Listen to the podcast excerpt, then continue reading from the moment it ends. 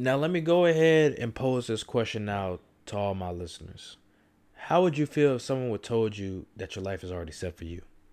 That means your career, your hobbies, your education aspirations, even your demeanor. Now, let me pose something else. How would you feel if those things were determined based on your race, your gender, your sexual orientation, or any other essential part of your identity? In hindsight, this may feel like this is how our society works. But in reality, you have your own path. You can choose what you want to do. You have the work ethic and you have the determination. So do what you got to do. And with that being said, welcome to the first episode of TMI, the podcast that is all about teaching, motivating, and igniting the fire in your spirit. I'm your host, Jordan Malone. We're going to go ahead and explore this idea and all these questions and have you guys leaving this episode with something to really think about. Thanks for tuning in. Let's go ahead and get into it.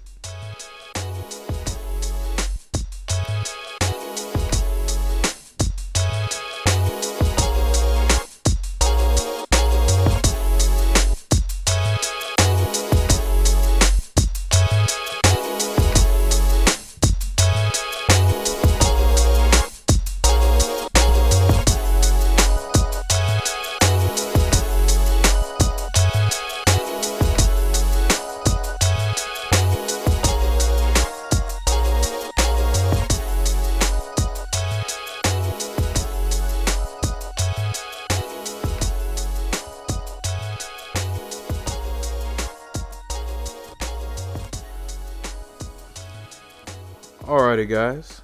Let's go ahead and kick these things off with just diving deep into this discussion and talking more just about the stuff that I kind of put out into my introduction. And I want to go ahead and get it off by talking about a situation that happened in my biochemistry course. It wasn't nothing too crazy, nothing off, but like what was said at the end, what happened at the end really shook with me down on my core because I was able to connect it to what we're going to talk about today.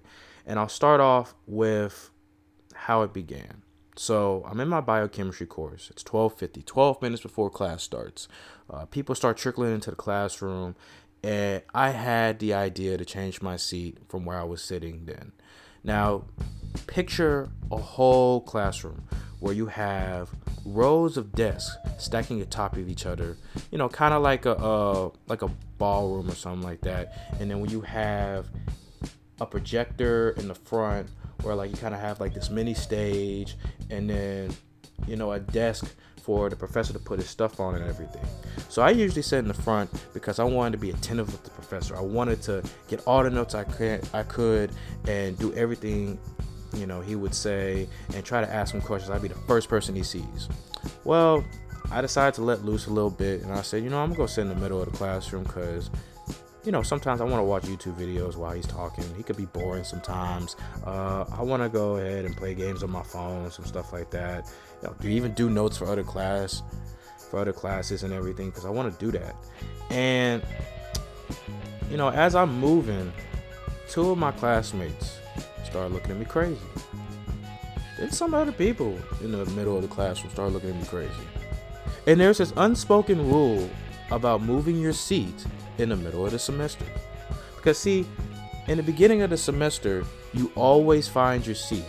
You can sit wherever you are.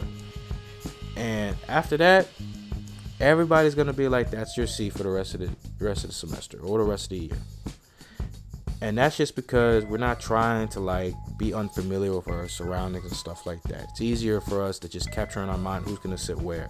It's an unspoken rule really. It's like no one places that in the wall. No one just says hey this is a rule by the administration of so and so like no it's just something that like we just say just regularly happens. So while everyone's looking at me crazy I'm still packing up my stuff and moving to the middle of the classroom. And then my friend was like, So I see you being bold right there, bro. I'm like, Yeah, I'm being bold. I'm just changing my seat. What's wrong with that, man? I just want to sit where I want to sit. And, you know, he, we start laughing off about it. We start joking off because even though it's an unspoken rule, we take it as a joke. Like, some of these classmates are my friends, and the ones who are talking to me are my friends, and they're just chilling. We're just talking about it.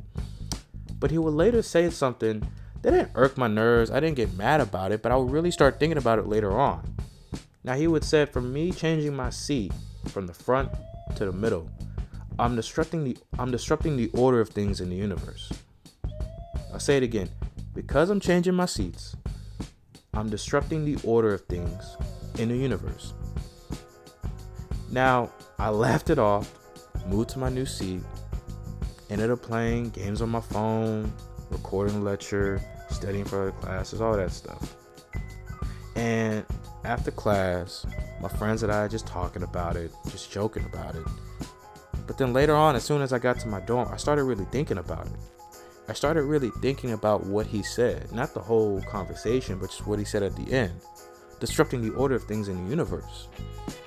And I really try to connect it to my life, really my college career, the nearly three years I've been at Morehouse College.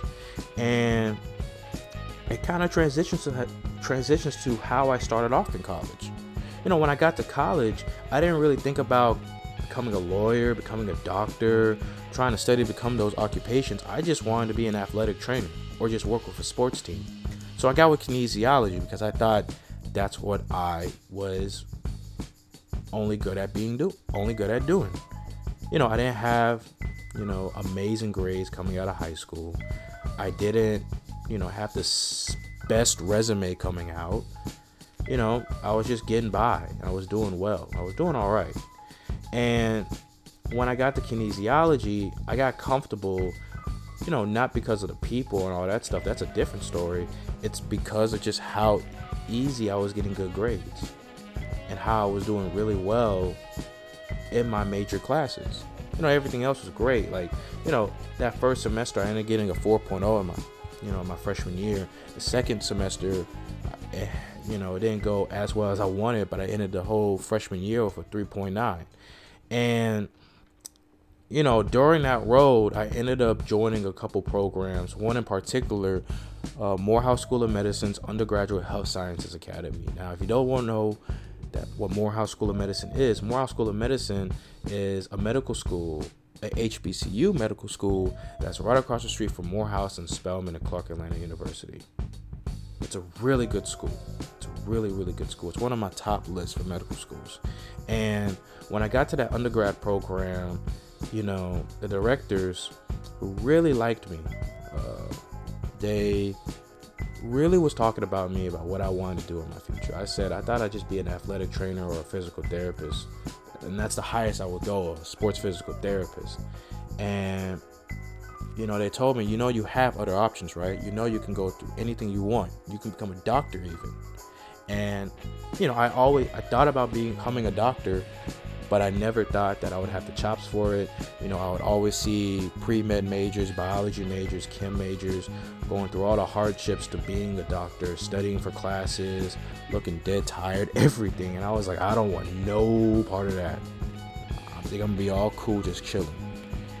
And, you know, I kind of said that to my directors, and they were just like, just think about it over a little bit. Just think it over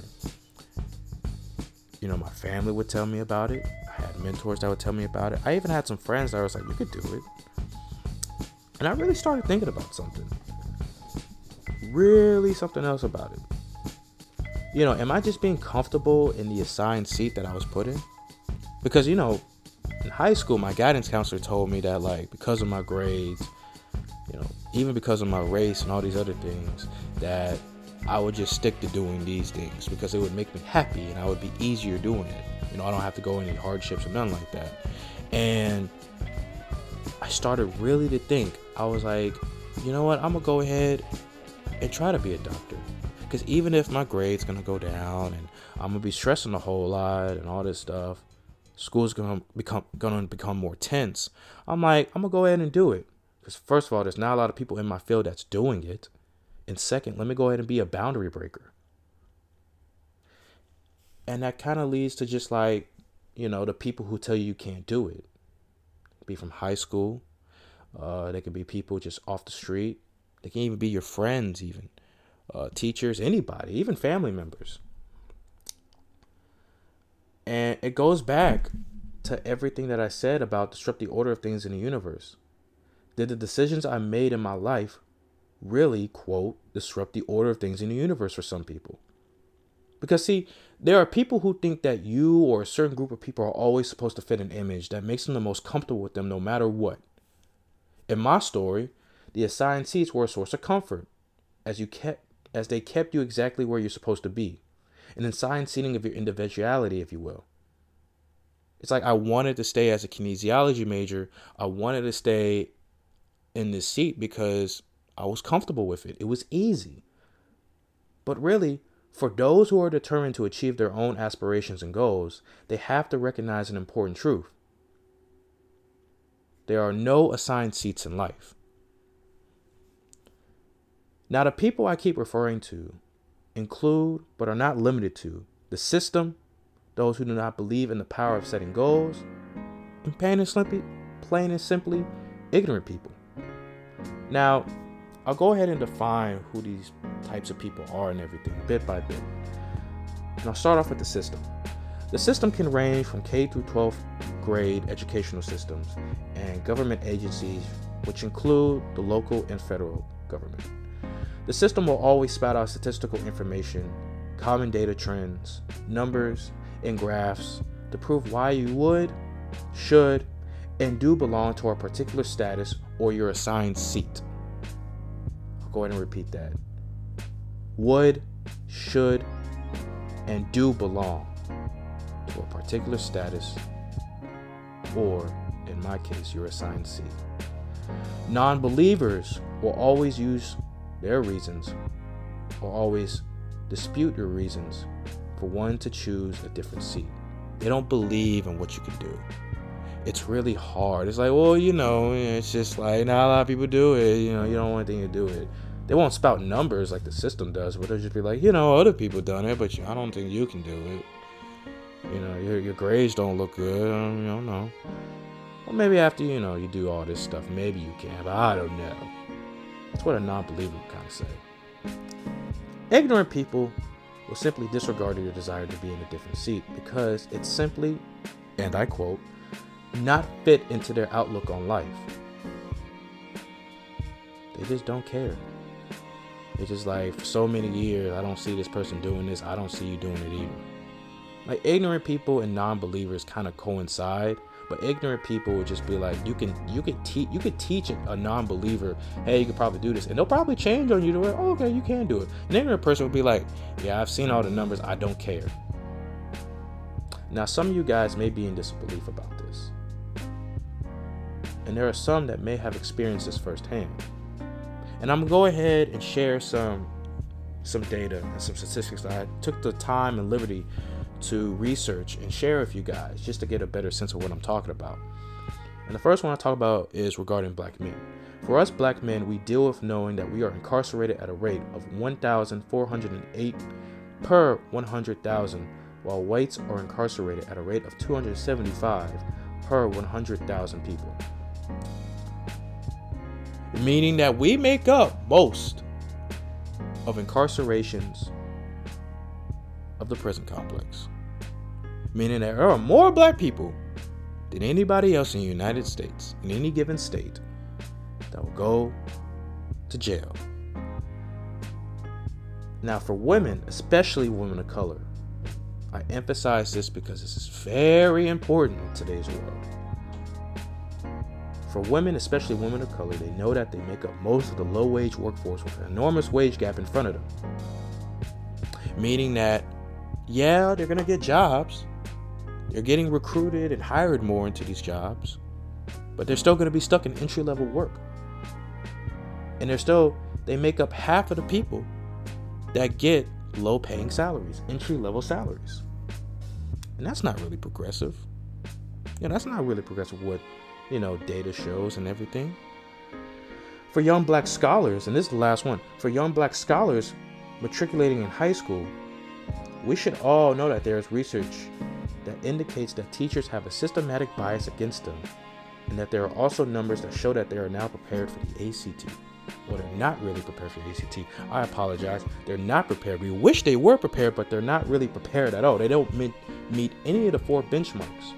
And if you want to know where I got these sources from, the first one regarding black men was from the sentencingproject.org, where it talks about color of justice, racial and ethnic disparities in state prisons, thecatalyst.org for women of color in the United States, and uncf.org, which talks about K through 12 disparity, facts, and stats. Now, the reason why I bring those up because those are examples of systematic barriers, which don't require someone to directly tell you where you belong. I mean, when you bring those numbers up, now the system can go ahead and just say like, you know, the system can lead to stereotypes. For a black man, we have to live in fear that we're going to be stopped by the police and possibly go to jail or even worse. For women of color, they're always in fear knowing that even if I get hired, I'm not really going to advance in my career as much. Going to leave all these years of just wasted work and stuff like that. And for young black scholars, even for a lot of minority scholars, they always have to worry the fact that the teacher that they see for fifth period or even all their periods, they're gonna be a little biased towards them, which means that they're not really gonna take care into the schoolwork. It's be like they don't even believe I'm gonna do it anyway. And then when it comes to the ACT or SAT, they're not really gonna meet any benchmarks, and they're not gonna really realize their full potential going in. And that's why I bring those up. However, some people have also been in situations where someone has directly tried to discourage them because they didn't fit a certain image. And that's just telling them, like, I don't see you doing this. It, it kind of like goes back to what I say about the ignorant people or non believers. Like, I don't see you doing this. I don't see you really doing well, all that stuff. Uh, you know, I'll give you one example of how, like, you know, I guess with the woman of color situation, or a young black woman that's doing her jobs, working years to do well in her career in a corporation. And when it comes down to her getting that promotion, she'll get pushed off for somebody who fits the bill more than she does. It's like that guy can go ahead and can go ahead and get that position even though he hasn't put in the work. He hasn't done all he could. Uh, he's kind of lazy and all this other stuff. Not for everybody, but this particular guy However, not only is he best friends with the boss and does all this other stuff, but he fits the image more, the image that that particular corporation wants, and she doesn't. And, you know, that discourages them to even do anything in their career field. Now, with all this information given, I want to go back and tell you something that I said all the way at the beginning of this episode. There are no assigned seats in life.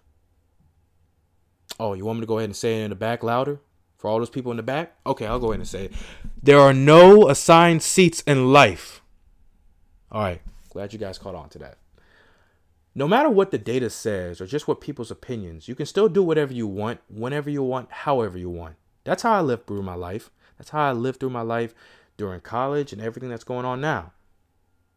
That's what I mean when I say that. In life, you can go so far into what you want to do and what you can do. Your work ethic is an example of that. Your mindset and your creativity are examples of that. I mean, really, let's just be honest with, with each other. A lot of y'all are living, exa- living examples of this phrase. Many of you can say that y'all made it to college and are making far into it. So, and some of y'all are about or, or have graduated and are living your best life right now. Many people are living fruitful lives, exploring the world, creating healthy relationships, and breaking boundaries in their own careers.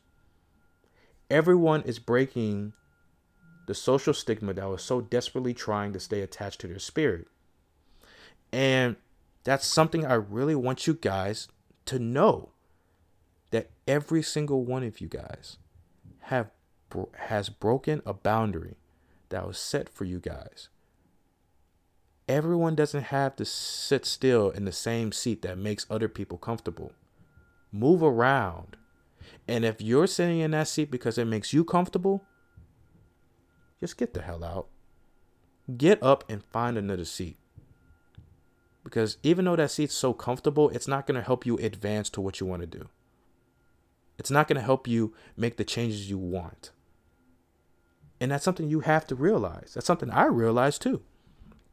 And before I end this episode, I want to go ahead and leave you guys with something uh, to stick to your minds to really, really start thinking about later on and probably ask me, you know, on Instagram or anything like that. But it all goes back to the whole quote: disrupt, uh, disrupt the order of things in all of the universe, or even if you want to change it up, you know, the balance of the universe. Now, here's the question: If everybody else, or just people, or even me, doing the things that make them happy, that reach their goals, disrupts the order of things in the universe, or like, you know, destroys the balance of all things in the universe. Was there really a balance to begin with? Was there really order in the universe? I don't think so. I mean, I can tell you right now, I don't think there really was a balance or an order. It's kind of like when you go back to the law of thermodynamics. There tends to be disorder in the system. And when there's disorder in the system, that's how things are progressed. And that's something to really think about. For for progression, there needs to be disorder. And if people don't like that, well, guess you just gotta leave them behind, huh? And that concludes our first episode of TMI for today. Thanks so much for tuning in, and I'm so glad you guys could listen to this discussion and just these ideas that I had going through for today's topic, which was titled No Such Thing as Assigned Seating. Uh, go ahead and leave a comment or anything just to provide feedback about how this episode went down, or just any questions you had, or just your own thoughts about everything we talked about today. We'll be back next week, same time, same place. You can listen on Anchor, Spotify. Spotify, SoundCloud, and soon YouTube for a full visual aid of all of our episodes on TMI. I'm so glad you guys can make it. I'll go ahead and see you guys later. Same time, same place. Stay safe, be blessed, and stay you. Peace.